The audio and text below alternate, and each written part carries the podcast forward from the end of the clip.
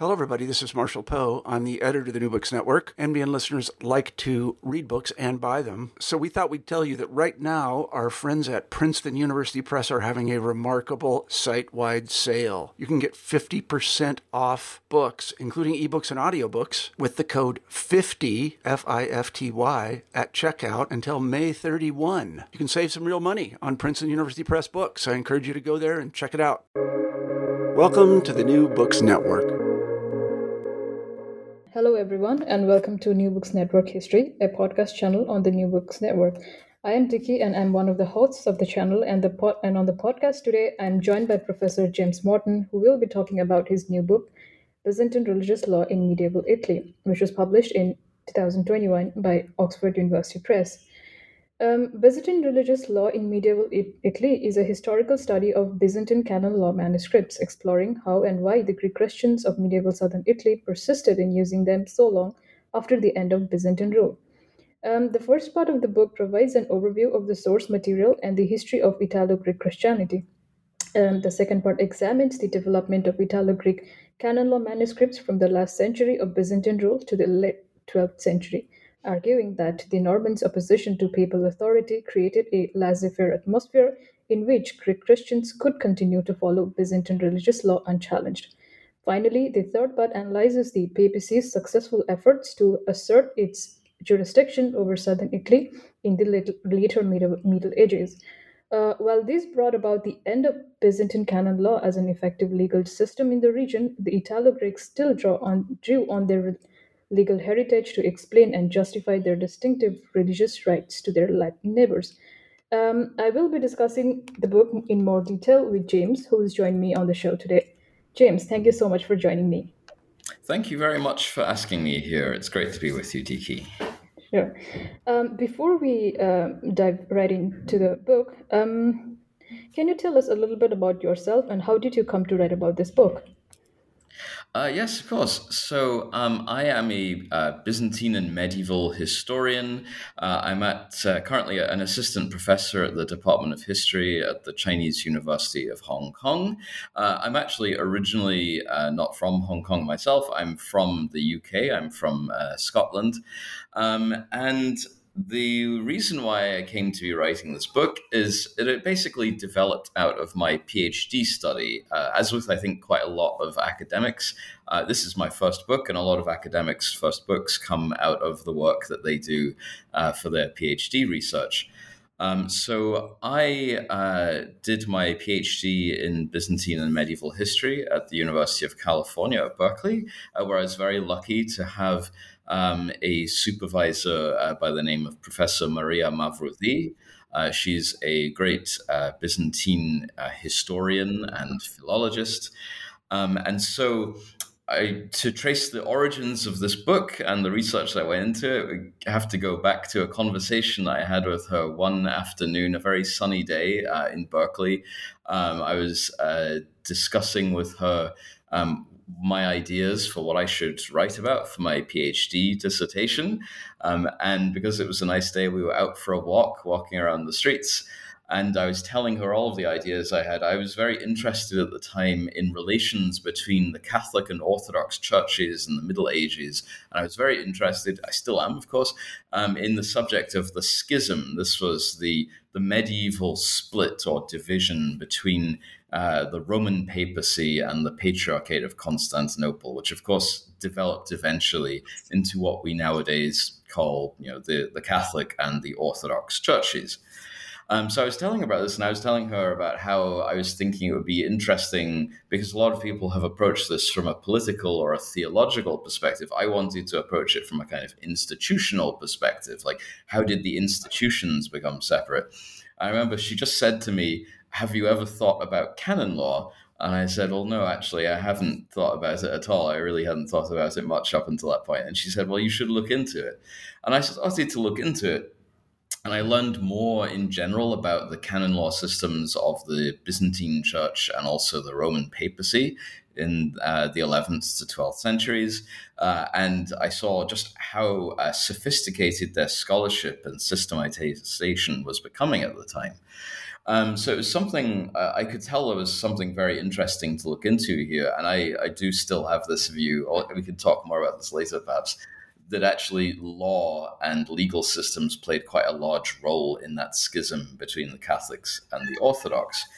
Um, but the problem was, of course, when you're a PhD student, um, you can't write about all of canon law. That would be far too much. So you have to find a way to narrow your topic down.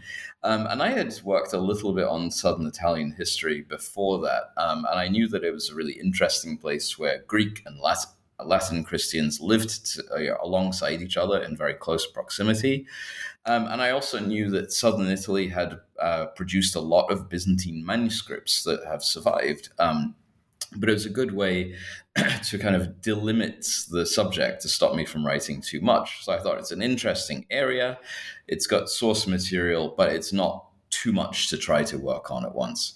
Uh, so basically, um, I started writing uh, my dissertation on it. A, a, lot of the research that goes into this book was actually research that I did for my dissertation.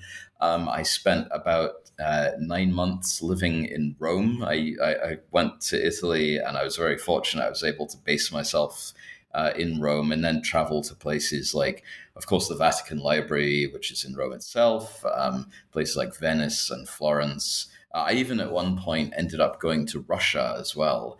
Uh, I got the I was very lucky to be able to go to Moscow uh, and study some manuscripts there.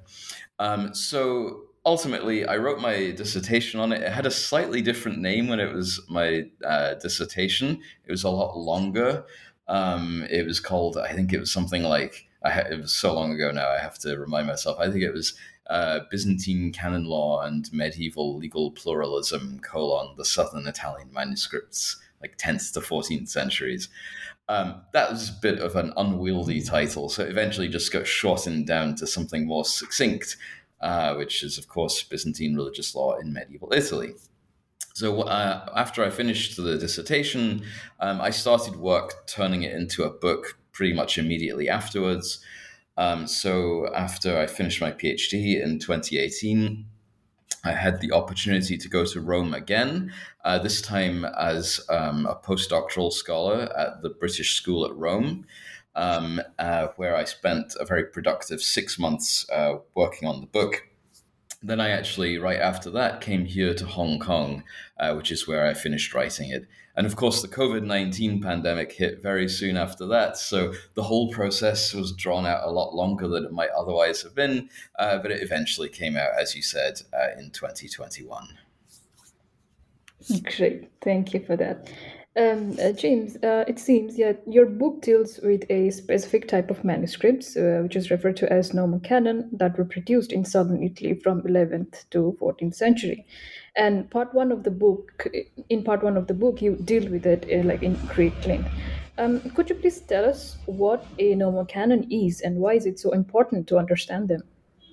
Yes, absolutely. So, um, actually, this is not a very well known type of manuscript. I have to say, a lot of even Byzantinists themselves, even specialists in Byzantine manuscripts, do not really spend a lot of time and effort looking at these.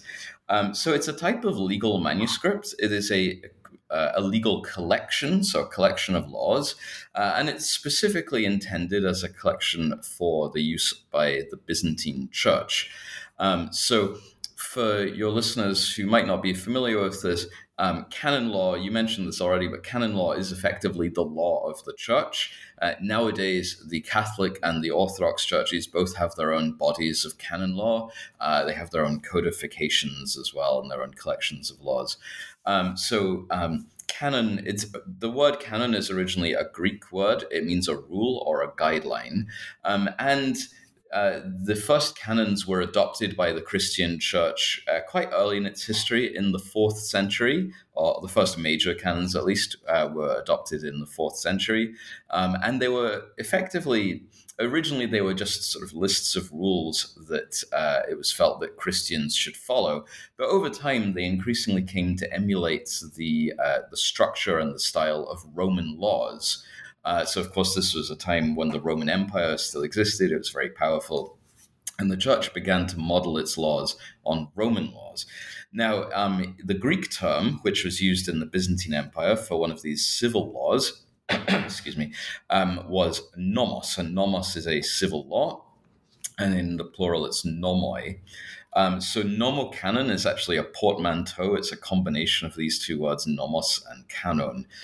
Um, now, you might be surprised why would they have um, a collection that combines both civil and canon law, uh, particularly in Western Europe. We generally think of uh, civil and canon law as being separate.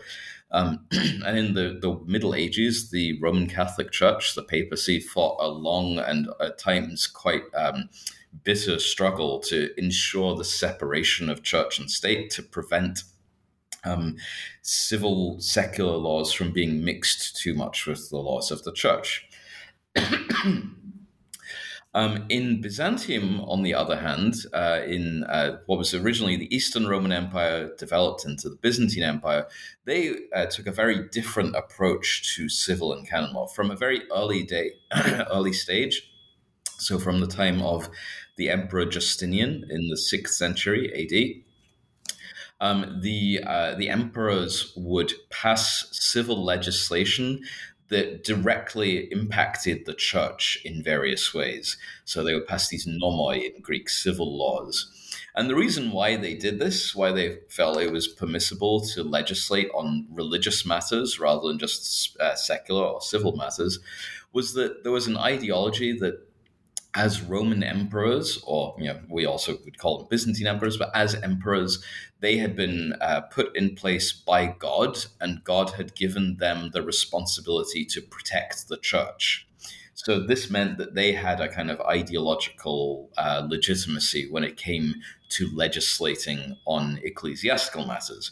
So it became a long running tradition in the Byzantine Empire that when um, the members of the church created collections of canon laws, uh, so they're, they're, like reference guides, basically a collection of all of the, the laws of the church, they would also often include these civil laws as well, these nomoi. Uh, and hence the fact uh, that they're known as nomocanons. So a nomocanon is a collection, to give you the short answer now, it is a collection of laws that affect the church. Um, it is primarily uh, made up, of course, of canon laws. These are the laws of the church itself. Uh, but then they also include these civil laws, which are um, impacting the church in some way that are relevant to the church.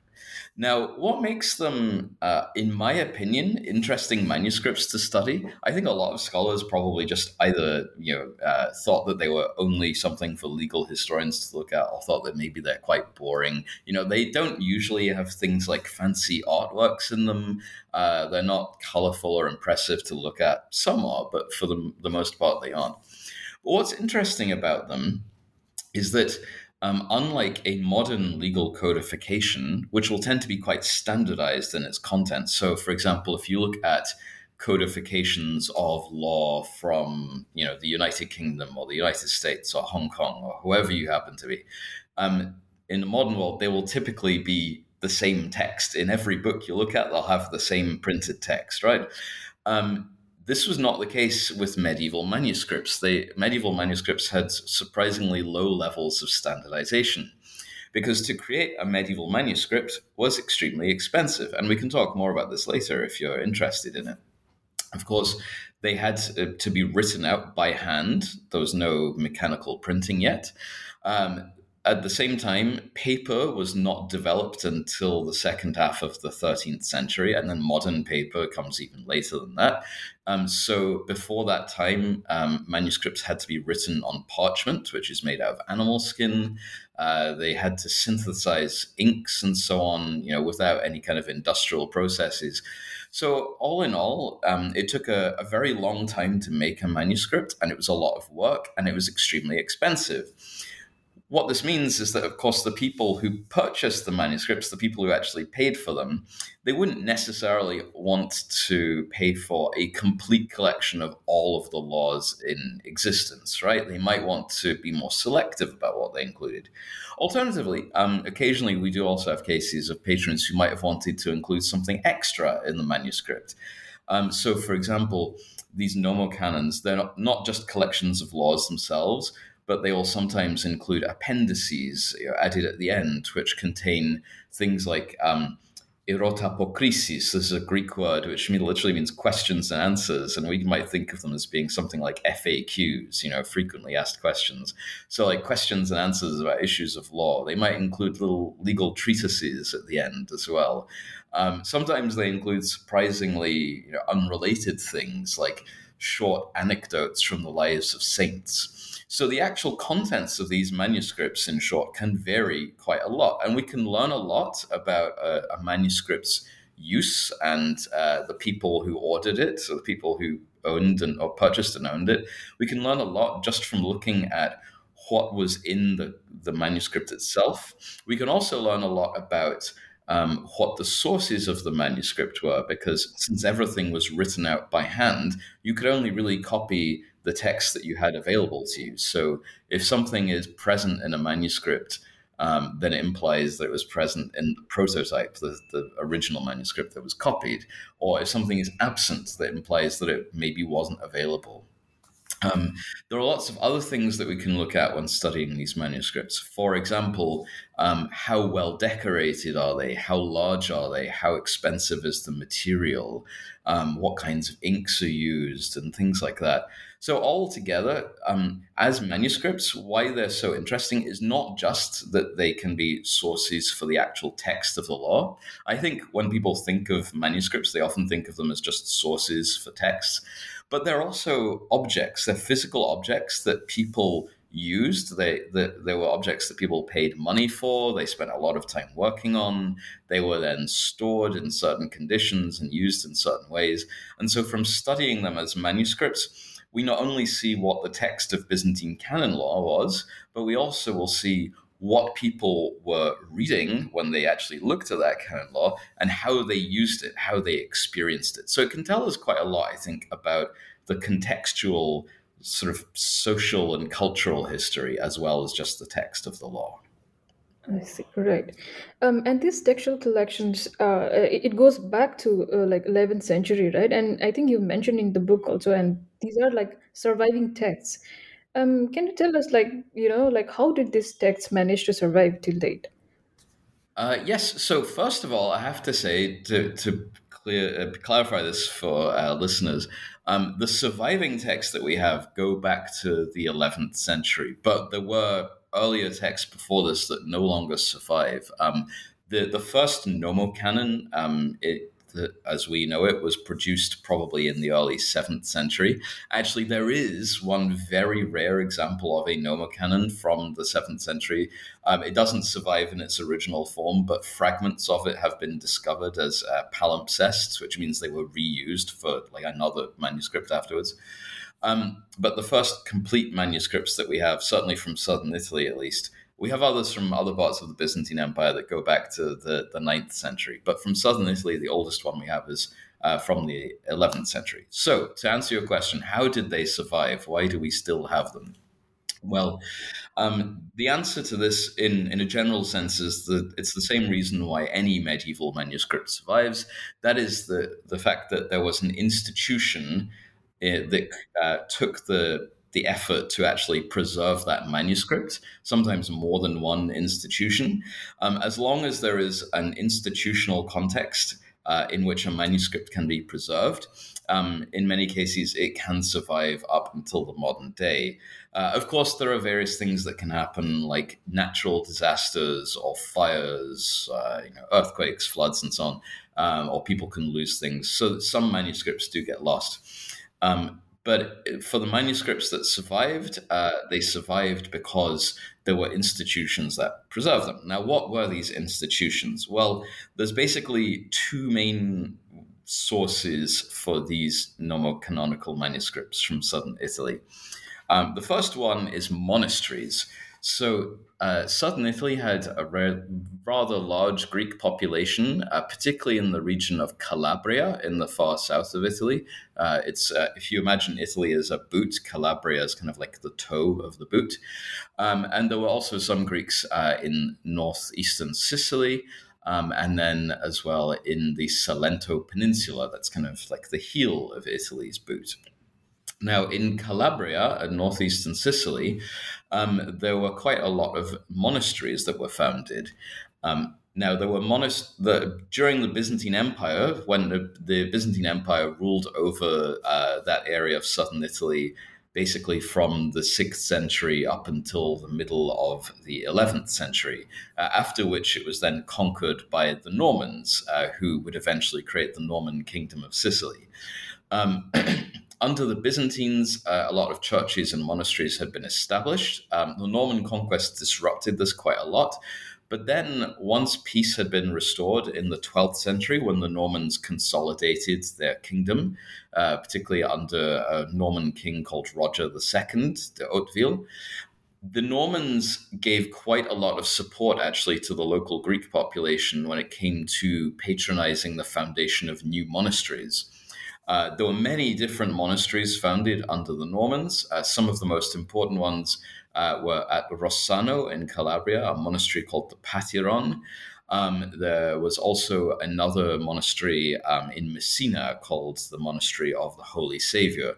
Um, in the book, I talk about various other monasteries as well, but to keep things simple for now, you can just know that lots of new monasteries were founded under the Normans not all of them survived for the long term, but actually quite a lot of them did survive.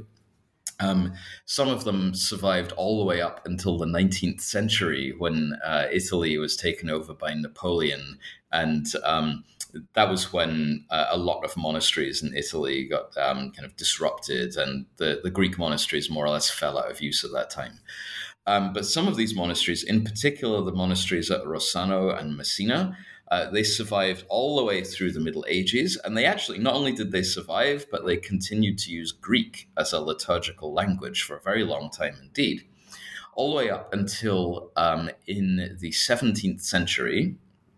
Um, there was uh, an effort. They had been united, I should say, into a kind of they called it the Basilian order. They the Catholic Church had united these Greek monasteries into their own monastic order or federation. Um, in the 17th century, it was decided to preserve these uh, monasteries' uh, archives and manuscript collections uh, by moving them from Calabria in the south of Italy up to Rome, uh, where they would uh, ultimately, to cut a long story short, they were divided into two major collections, one of which is today in the Vatican Library, and another of which is in the library of a monastery called Grottaferrata, just outside Rome.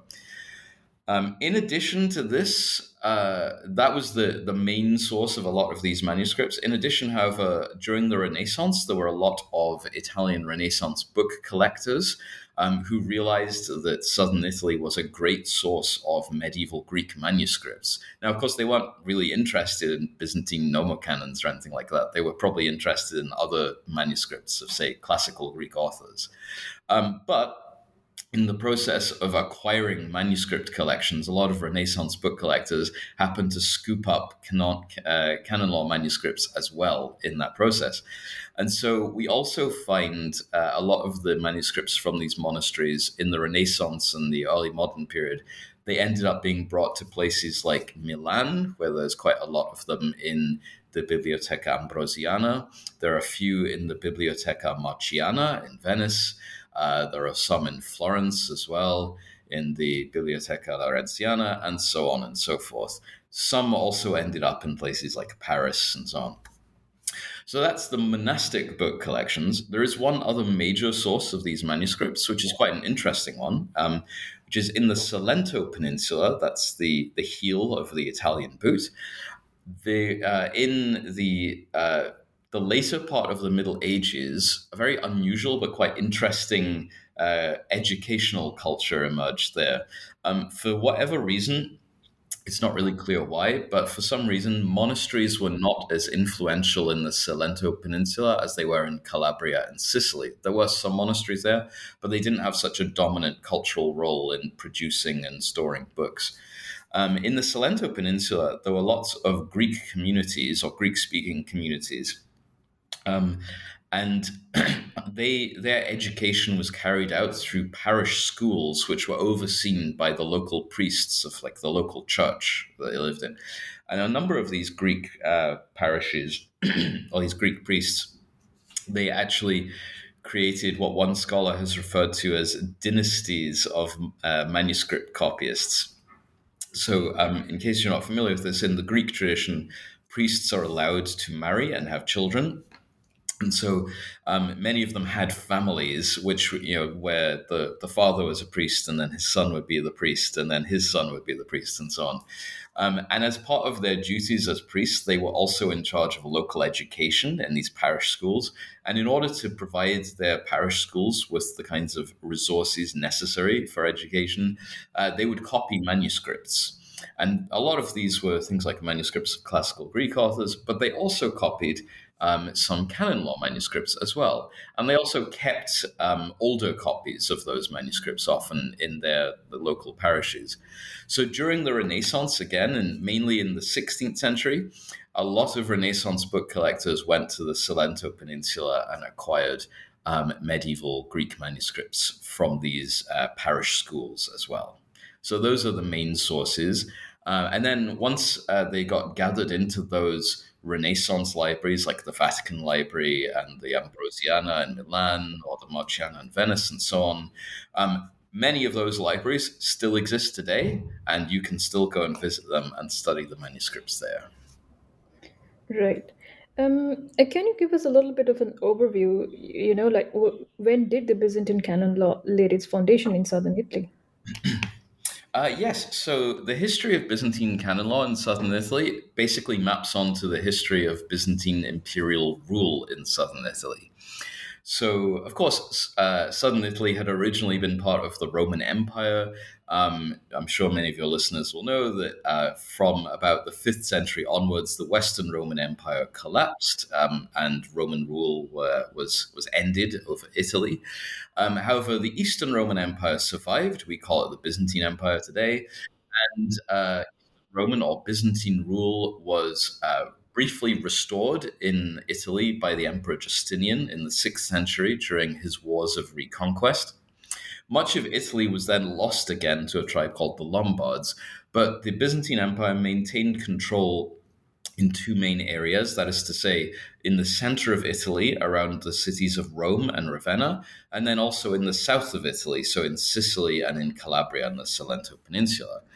Um, however, in the seventh century, um, this is where the time when we have the rise of Islam and uh, Muslim armies conquered um, a huge area of the Byzantine Empire from it. So they took control of Syria and Egypt and North Africa. Uh, and then over the following centuries, it's quite a long process. But by the early 10th century, uh, Muslim armies from North Africa had also conquered Sicily as well, and they had begun to, uh, they temporarily occupied parts of the southern Italian mainland too. So much of the early Middle Ages saw the Byzantines, first of all, trying to defend themselves uh, from attacks from uh, mainly from Muslims, but also from other um, hostile powers as well. Um, and then later on trying to reestablish their imperial control in southern Italy in particular. So um, basically, from about the late 9th century onwards, the Byzantines began a series of efforts to reestablish control over southern Italy. Now, um, that's uh, that's all well and good as far as the geopolitics goes. But what um, people it's easy to forget is that for the Byzantines, reestablishing imperial control did not just mean reestablishing military control or political control or economic control. Of course, it did mean all of those things. It also meant reestablishing ecclesiastical control, so spiritual or religious control. Um, restoring Byzantine rule in these territories also entailed restoring Byzantine Christianity in these territories as well.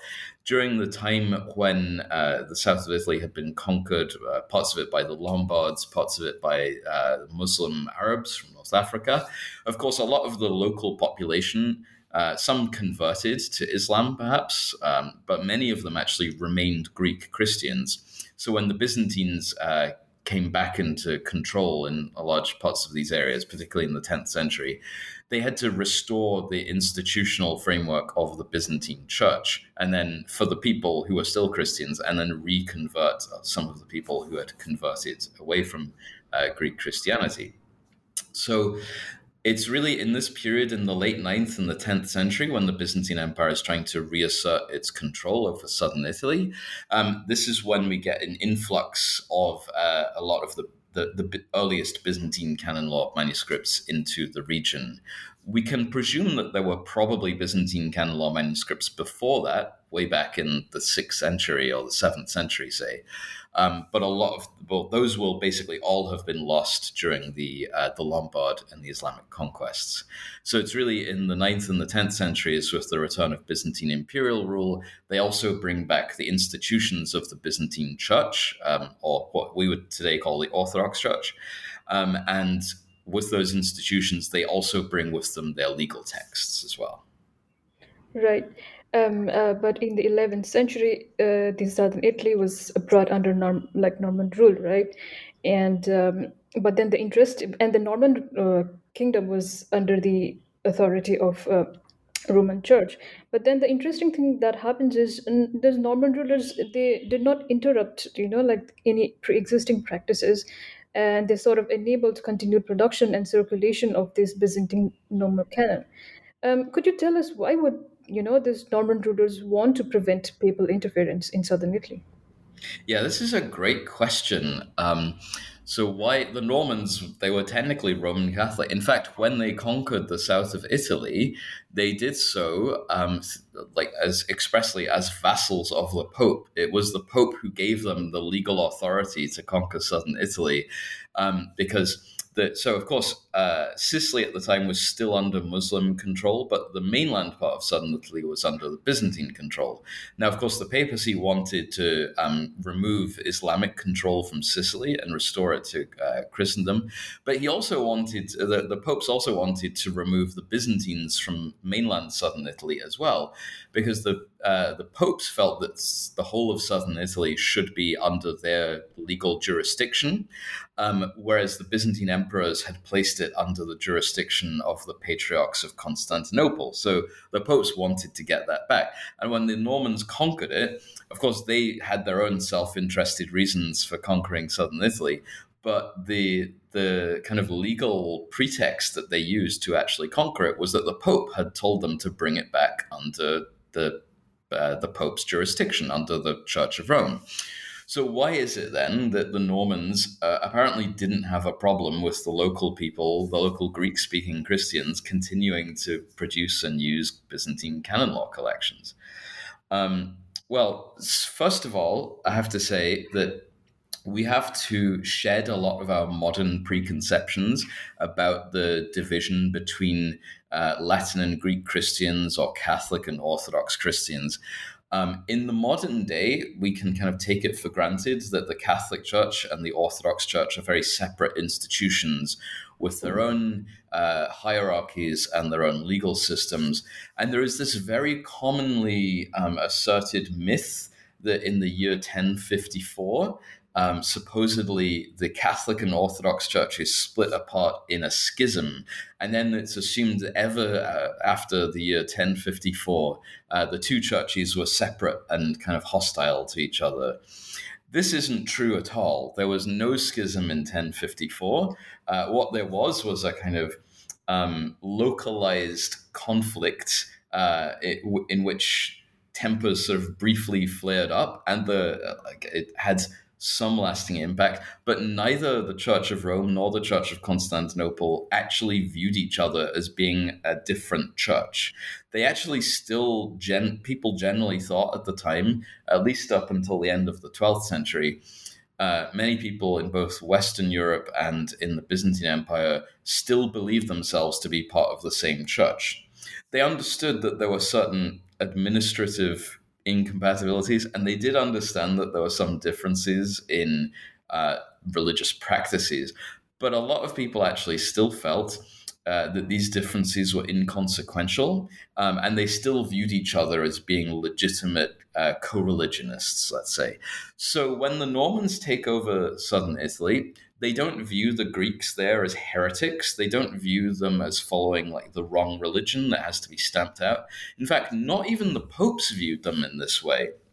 So um, when uh, the Pope Urban II in the 1080s, he comes down to southern Italy, and uh, I think it's in 1089, and he has a council there, and um, he it's a sort of council to try to like integrate those Greek um, Christians of southern Italy into the Roman Catholic Church.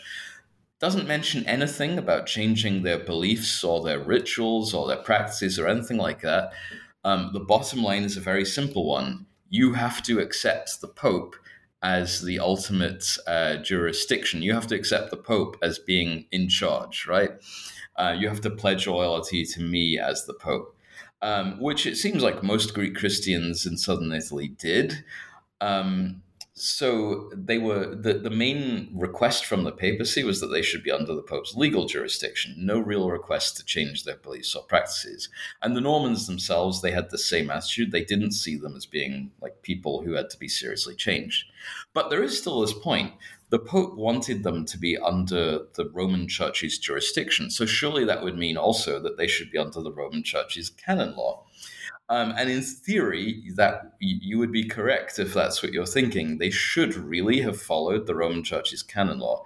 Um, however, the Normans apparently really didn't care very much about that. They did not care much about what canon law the Greek Christians followed. And in fact, as far as the Normans were concerned, uh, the less cooperation there was between the Greek Christians and the Roman papacy, the better. And the reason for this is that even though the, the papacy had given its legitimacy to the Norman conquest of southern Italy, the Normans had a very um, stormy relationship with the Roman popes over time because as part of uh, giving the Normans this legitimate right to conquer southern Italy, the popes felt that that should then entitle them to be in control of the southern Italian church. Now, the thing you always have to remember when discussing the church in the Middle Ages, uh, is also true to some extent in the modern day as well, is the church was not just a spiritual authority, it was also a major landowner. Uh, the church owned huge amounts of land, or you know, different dioceses and monasteries were all you know, very large landowners. And if the Pope had too great a control over the southern Italian church, he could potentially fill the uh, offices of different dioceses. He could install bishops or install abbots who would be politically loyal to him. Um, and as large landowners, they would have access to quite a lot of wealth and resources. And of course, wealth and re- resources can bestow political power as well. So, if the Southern Italian Church is too closely aligned with the papacy, um, it could theoretically give the Pope a level of political influence in the Norman Kingdom of Sicily uh, that its rulers probably would not have been very comfortable with. And we know that they weren't comfortable with uh, papal political influence because they actually fought several wars against popes as well, particularly in uh, the ten, uh, sorry, the 1130s. The very first king of Sicily, King Roger II, he had himself crowned the king of Sicily um, against the wishes of the Pope at the time. Um, he also, uh, there was in the 1130s, there was a, a, schism, there was a division between two different claimants to the papacy. Um, Roger, uh, the first Norman king of Sicily, he supported a rival claimant to the papacy called Anacletus. Um, and actually, Roger was excommunicated by the other pope, uh, Innocent, in return for this. Um, and it, ultimately, Anacletus actually lost. Um, but nonetheless, uh, Roger and his Norman forces uh, defeated uh, the Pope, uh, the, the, victorious Pope, in battle um, and forced him to recognize uh, Roger as the legitimate king of Sicily. Um, this actually happened a few times in Norman history where the Pope had to be shown the error of his ways by force of arms by Norman rulers. Um, so the Normans themselves were by no means always friendly to the Roman papacy. So what does this mean for the Greeks of southern Italy then? Well, if they, uh, if you think about it uh, logically, if they they are following their own Byzantine canon law and appointing their own Greek-speaking bishops, um, and basically ignoring the Roman Church's hierarchy, um, that is absolutely fine by the Normans uh, because that reduces the political influence of the popes. In fact, it's even good for the uh, actively good for the Norman rulers in some ways because in the Byzantine model of church state religions in the Byzantine Empire, um, the emperor, the secular ruler, as I said earlier on, had quite a lot of influence over the church. You know, the secular ruler could even pass laws that affected the church and so on. Um, so, if the Greeks of southern Italy wanted to basically continue following their Byzantine legal norms, that was actually pretty good for the Norman rulers because then they could play the role of like the Byzantine emperor as the patron, and they could be the one receiving the political influence and prestige rather than the Pope. Right. Um, uh, these manuscripts uh, you mentioned in the book that these manuscripts in southern italy uh, were you know like read by a different group of people and it was kept in different institutions and one of the institutions that you mentioned in book is uh, you know which sort of used these nomocanons were some of the wealthy monasteries such as monastery of Rossano and Messina and they exercised a great deal of legal autonomy um, I was wondering if you could, you know, like little bit, uh, tell us a little bit about the, you know, if there were any practices that sort of legalized or like sort of recognized their uh, independence, like you know, under Norman rulers. Uh, yes, absolutely. Um, so it's it's actually interesting because uh, to in order to get that kind of legal independence, they have to have some kind of legal document from a higher, higher power that confers that independence on them.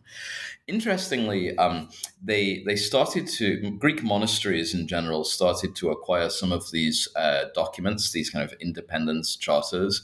Um, at an early date, there's evidence already in the 1080s, before the kingdom of Sicily had been fully unified and consolidated by the Normans. Um, there's evidence that already um, local Norman aristocrats were granting legal privileges to Greek monasteries. But the first major one um, was uh, the monastery of Rossano, the Pathiron monastery of Rossano, which was founded by um, a man called uh, Bartholomew of Simeri. He was a Greek speaking monk from the region of Calabria. Um, this was still a time before the consolidation of the Norman lands of southern Italy as a unified kingdom. So it was still a time when different regions were ruled by different, you know, local Norman rulers, basically.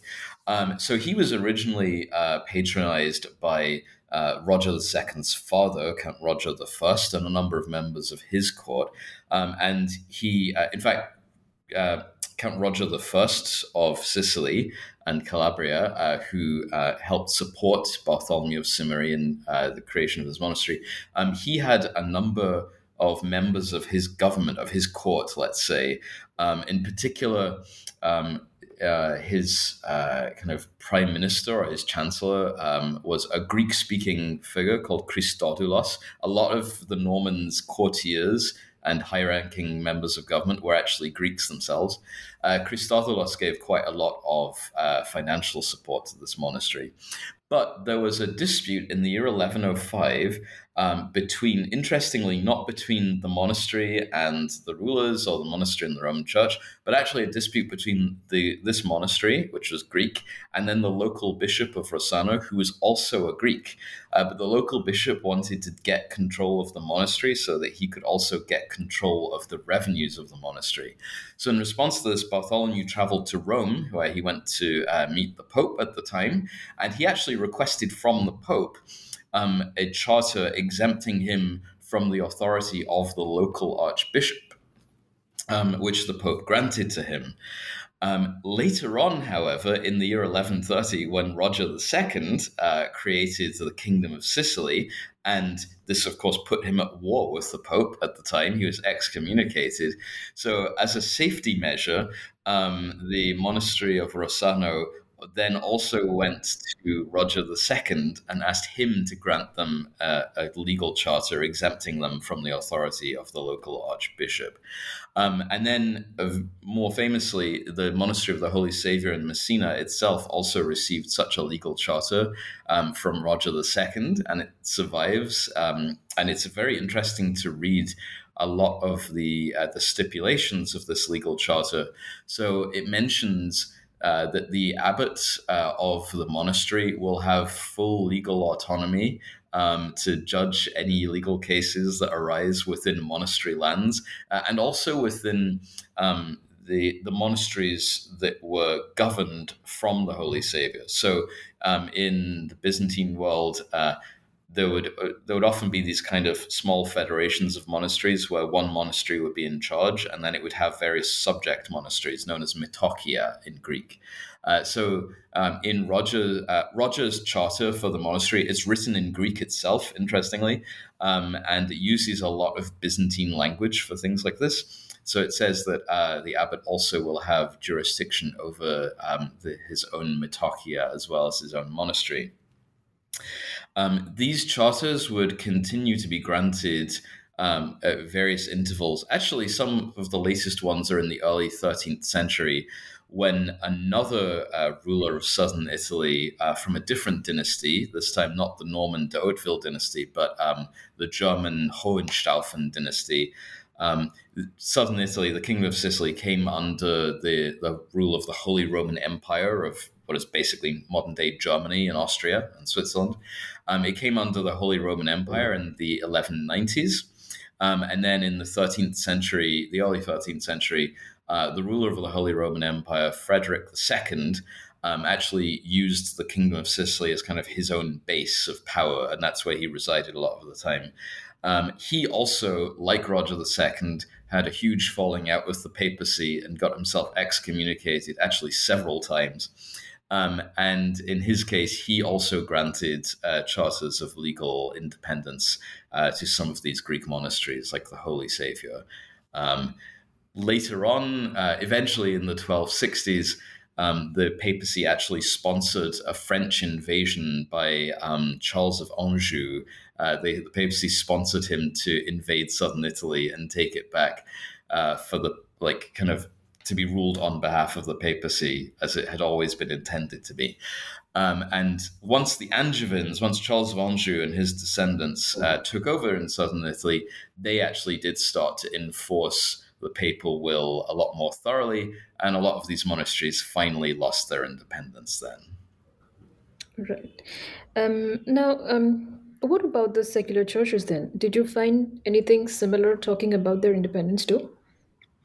Uh, that's an interesting question. Um, the secular churches were in a bit of a different position. Um, for them, uh, when it comes to the level of individual, like local parish churches, we really have very few records, if any at all, about a lot of them. What we do have are some records relating to big cathedrals where there would have been bishops or archbishops, uh, particularly Rossano, for example. We have some evidence from that.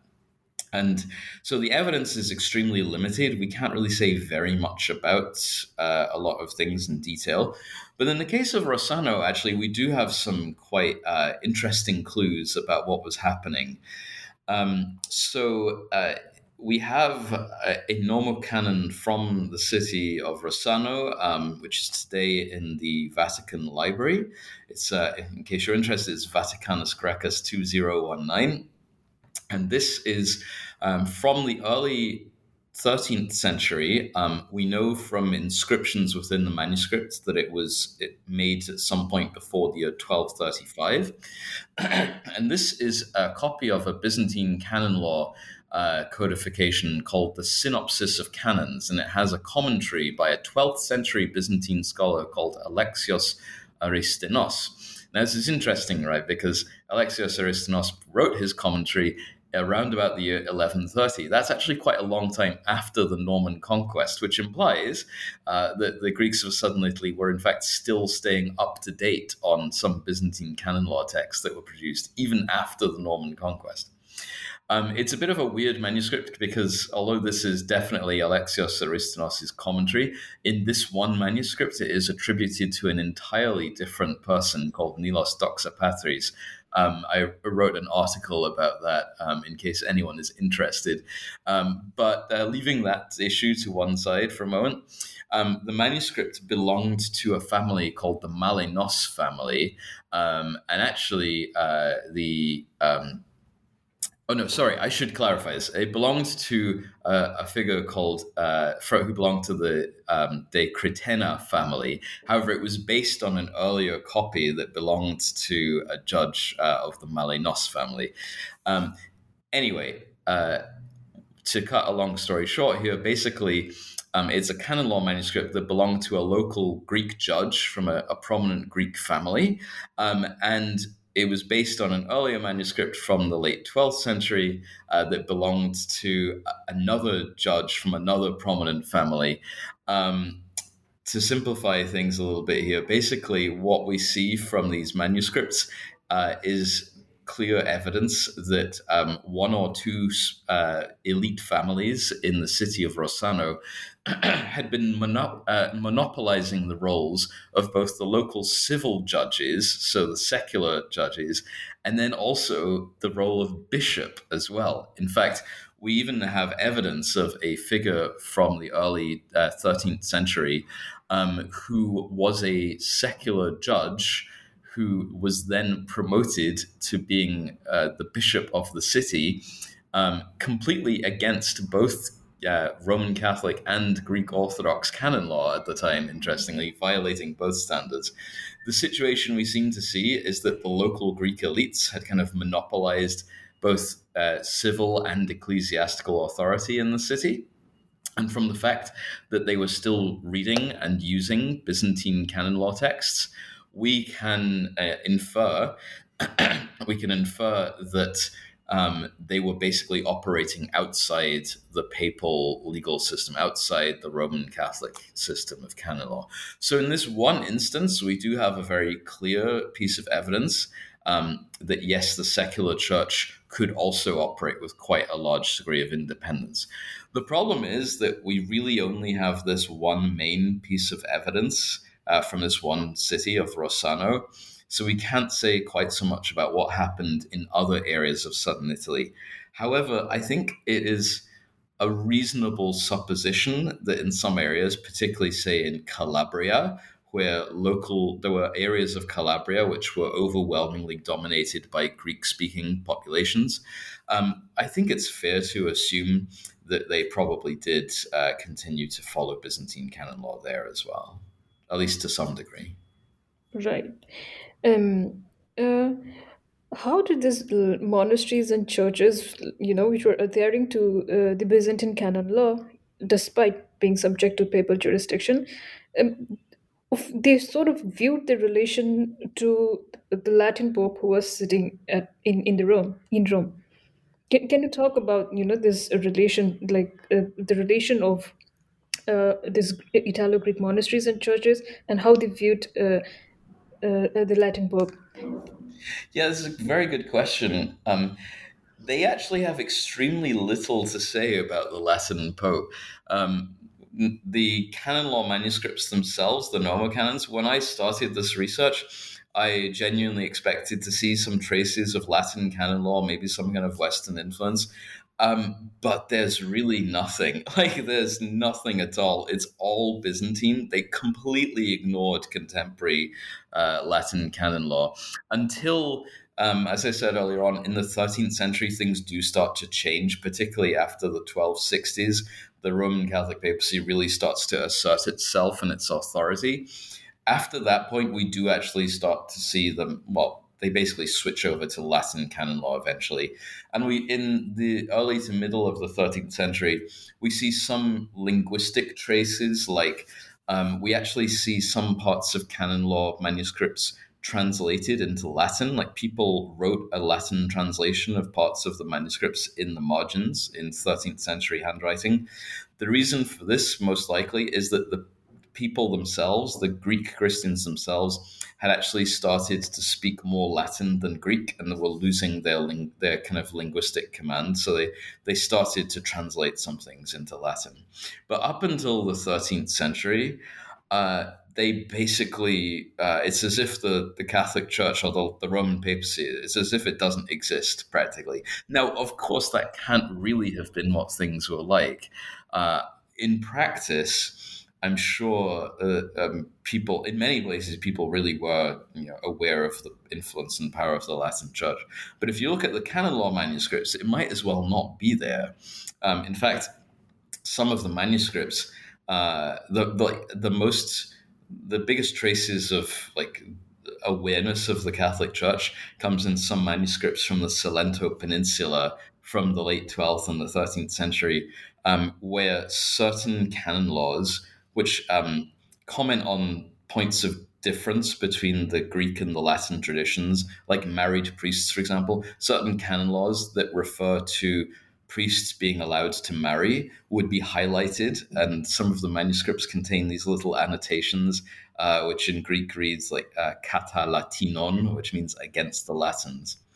Uh, but other, apart from that, yeah, they, they, it's as if they're living in completely different worlds. Um, from other sources besides the canon law manuscripts, um, the Roman popes are occasionally mentioned in things like uh, the lives of saints.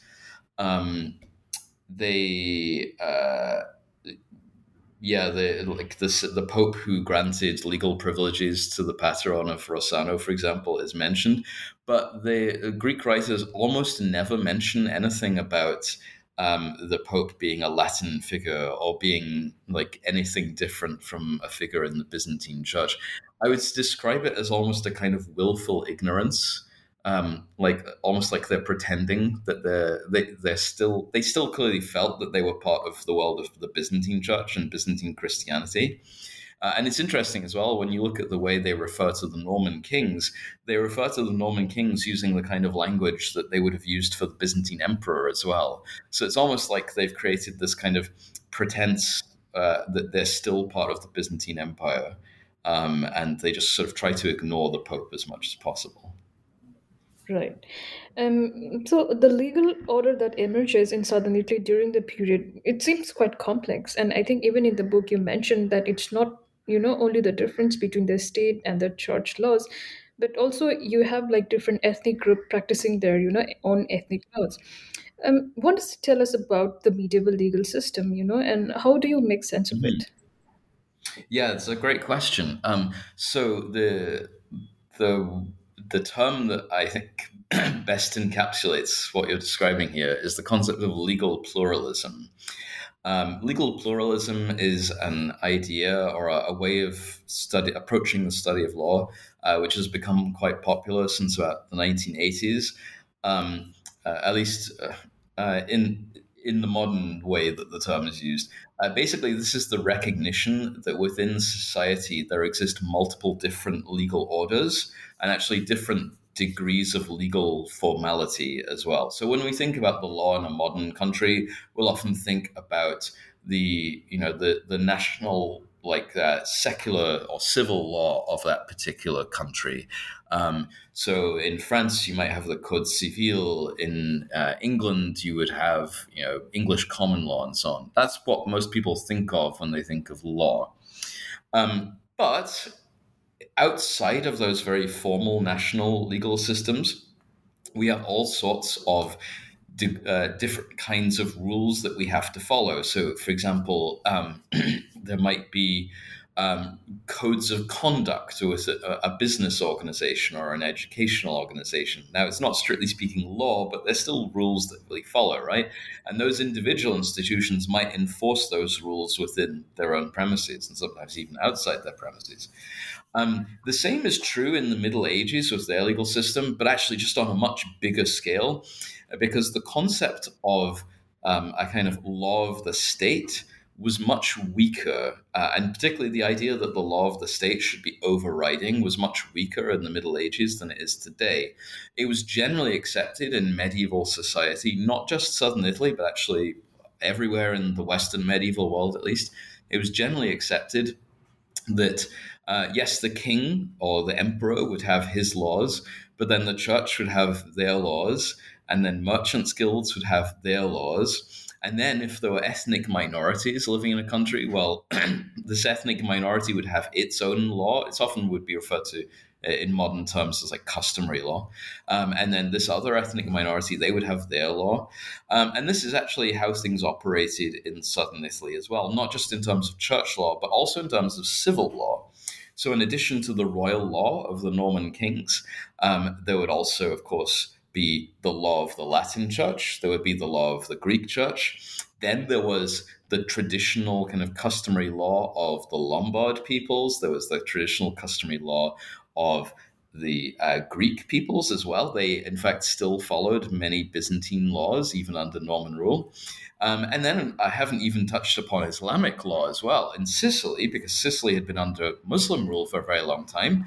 Um, in fact, a lot of Muslims would continue to observe Islamic uh, law as well for a significant amount of time, um, even under Christian rule. Um, so this was just a sort of aspect of medieval society that was widely accepted at the time. There was not uh, any kind of assumption that everyone should always follow exactly the same law.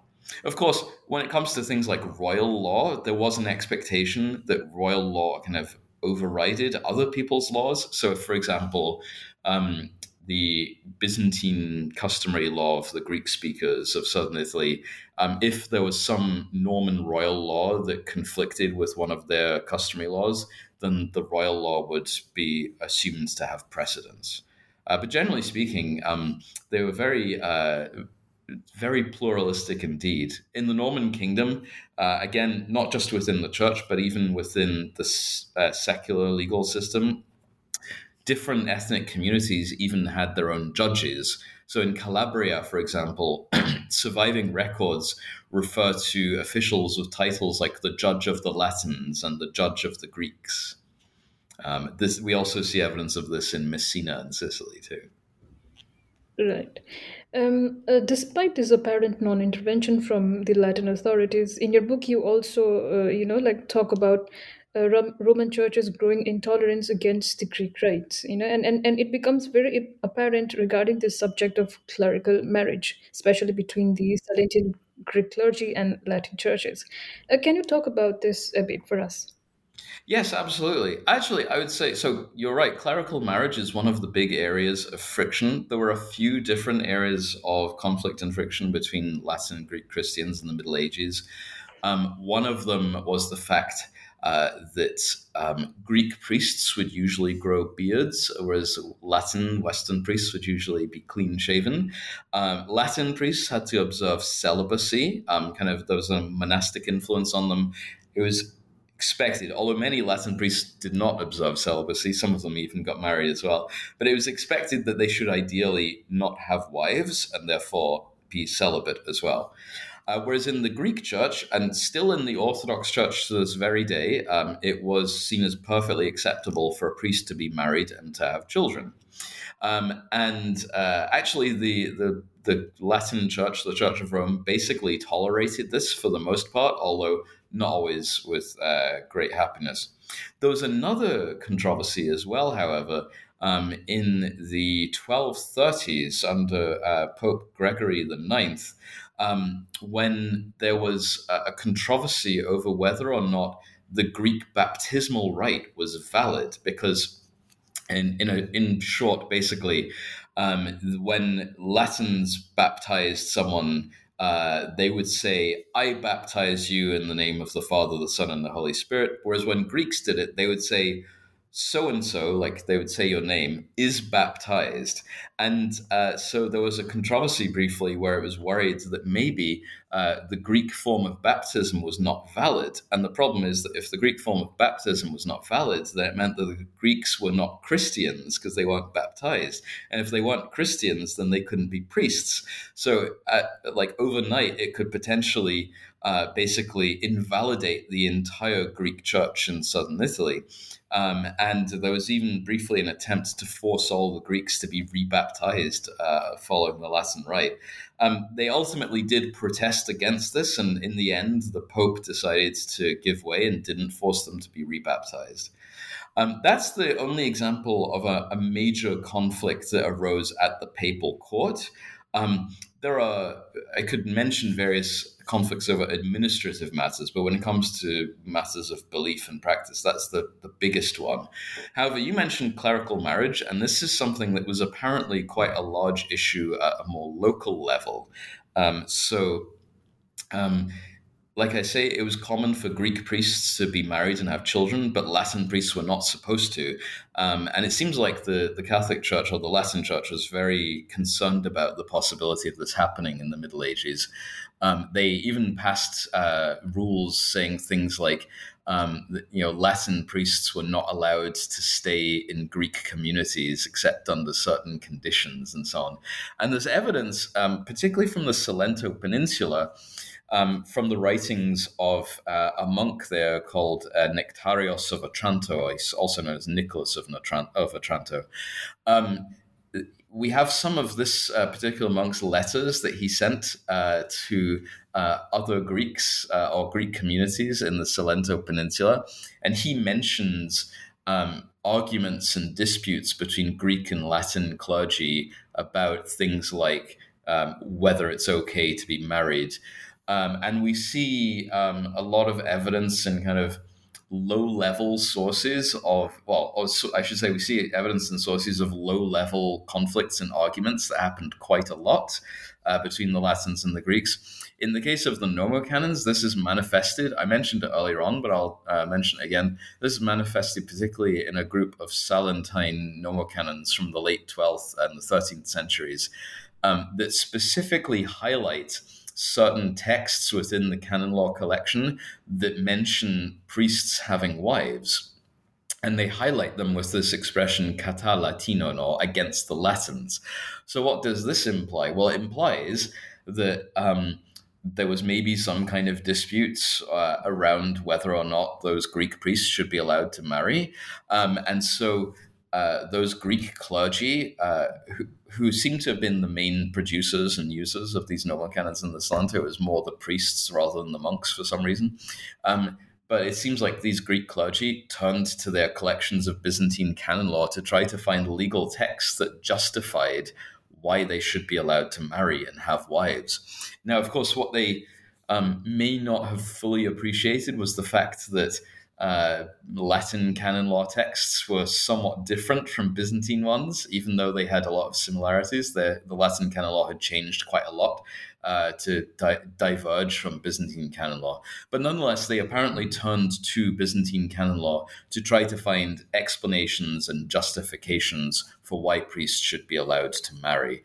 But it's not just that as well. They also mention it um, over issues like whether priests should be bearded or clean shaven. Um, also, fasting is a big issue as well. Um, because during the period of Lent, uh, Greek Christians and Latin Christians would observe different fasting practices. And this apparently was a, a bone of some contention between the two, uh, presumably because it was a very uh, visible difference between the two communities where they each felt that the other one was doing this important practice in the wrong way. Right. Um, so, and the developments that were taking place in the 13th century, such as demise of Norman rule and Fourth Crusade, it sort of creates a condition for the papal intervention and, and, and centralization of religious institution under Rome, right? Um, and it must have, like you know, impinged on the legal independence that the this Italo-Greek churches were enjoying previously. Um, can you tell us uh, what happens in southern Italy post 13th century? Uh, yes, absolutely. So um, you mentioned the Fourth Crusade. This is a watershed moment, in fact, uh, for the papacy's rela- uh, relations, um, not just with the Greek Christians of the Byzantine Empire in the east, uh, but also with the Greek Christians of southern Italy as well. Um, so the the Fourth Crusade, which happened in 1204, um, basically saw a crusading army which was originally intended for Egypt. Um, instead, was diverted to Constantinople, the capital of the Byzantine Empire, which it captured and sacked, um, and uh, effectively they they established a Latin Crusader state in the Byzantine Empire. They called it the the Latin Empire of Romania because uh, Romania was the term that was used actually for the Byzantine Empire at the time. Um, and what this meant was that a very large number of Greek Christians in Constantinople and also in Greece itself um, were now brought under uh, the rule of this Crusader state, which was, of course, Catholic. And it's kind of funny, actually, because whereas the 11th century papacy had been fairly laid back about incorporating the Greeks of southern Italy into its own structures, they had basically said, like, as long as you accept our jurisdiction, we'll leave you alone, more or less. Um, in this case, in the 13th century, the papacy was no longer quite so relaxed or laid back about it. And this uh, the success of the Fourth Crusade in establishing this Crusader state in the Byzantine Empire's former lands uh, meant that the Roman papacy had to uh, now, um, like for the first time, really formulate a more detailed legal policy towards how it would treat Greek Christians. Um, and it did this um, at the Fourth Lateran Council of the year 1215. And a number of the canons that this council produced, because the Latin Church in this period was still issuing new canons at various church councils, um, it produced a number of canons that dealt specifically with um, the spiritual and administrative relations between the Church of Rome and Greek Christians. Um, and more specifically, uh, it it tries to assert greater Roman central control over Greek Christianity and over um, the, the legal jurisdiction of Greek Christians. So this actually meant that um, the rules that were formulated for the Greeks of the Byzantine Empire, or this new Crusader state that was set up there, were now applicable also to the Greeks of southern Italy. Now, this was actually a time when southern Italy, I mentioned him earlier, but it was ruled by um, and the Holy Roman Emperor Frederick II, uh, Hohenstaufen, um, who really did not get on well with the popes at all. He got excommunicated multiple times. and Frederick actually helped to basically shield the Greeks of southern Italy from this papal intervention. Um, but ultimately, um, by the 1260s, uh, when the Hohenstaufen had been overthrown, they were replaced by the Angevins, who were much more pro papacy. Following this, um, the Greeks of southern Italy finally were forced to accept all of this, these the terms of the Fourth Lateran Council, and they were forced to uh, basically accept a much greater degree of Roman uh, legislative control. At the same time as this, there were also cultural and social changes that had been happening over a much longer time period. Um, whereas the Normans of the 12th century had uh, generally employed a lot of Greek speakers within their government and administration. And so there was no real pressure for Greeks to uh, start learning Latin, for example. Um, by the 13th century, um, the uh, government administration of the Kingdom of Sicily was much more Latin in character. This is also a period when some of the first European universities were emerging. Um, and in order to become uh, a high level government administrator, for example, a person had to have a, a, good university education. And of course, university education was done in Latin in southern Italy. Um, so even Greek speakers had to start learning how to speak Latin. And while it does seem that um, lower classes within society actually continue to speak Greek for a very long time, uh, in fact, um, even today, there are parts of southern Italy where you know tend to be small villages with older generations that still speak a dialect of Greek. Um, the uh, upper classes of Greek society began to learn more and more Latin so that they could maintain their privileged status. Uh, and eventually, it seems that by the late 13th and the 14th century. Um, in fact, many of these uh, upper and also upper middle class Greeks in southern Italy had begun to forget how to speak Greek. They had become much more uh, fluent in Latin. So um, many of them also not only not only did these Greeks end up having to be put under papal jurisdiction, but many of them also just kind of assimilated um, into that Latin Christian society as well. Great, um, thank you so much. Um, the last question that I have for you today is: um, Is there any new project that you are working on now? Can you tell us any anything about your future projects or anything? you have? Uh, yes, absolutely. So um, at the present time, um, I am working on a new project.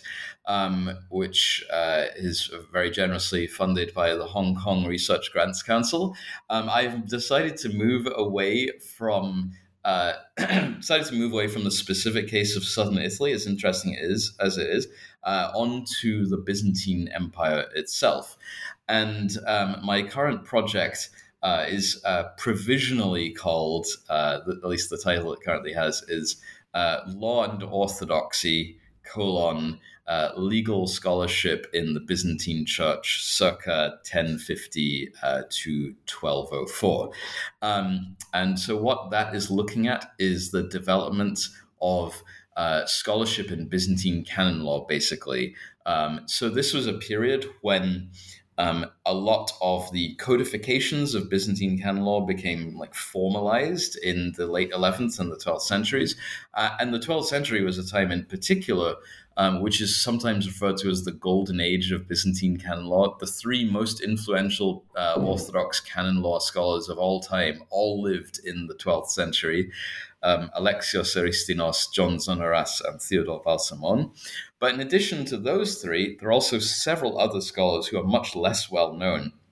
And so my current project is basically tracing the development of that legal scholarship from the 11th through to the early 13th centuries and looking at how the development of that legal scholarship may have contributed to um, the identity of the Orthodox Church as a, a, separate legal institution apart from that of the Roman Church at the time. There's been a lot of great scholarship on the history of uh, canon law in the Roman Church in this time period and how the development of Roman canon law uh, contributed to the institutional character of the Catholic Church in the Middle Ages. Um, there's been much less scholarship on this question for the Byzantine Church, and so that's what I would like to try to expand upon with my current research. Great. Um, this brings um, to the end of our conversation. Thank you so much, James, for joining me today. Thank you very much.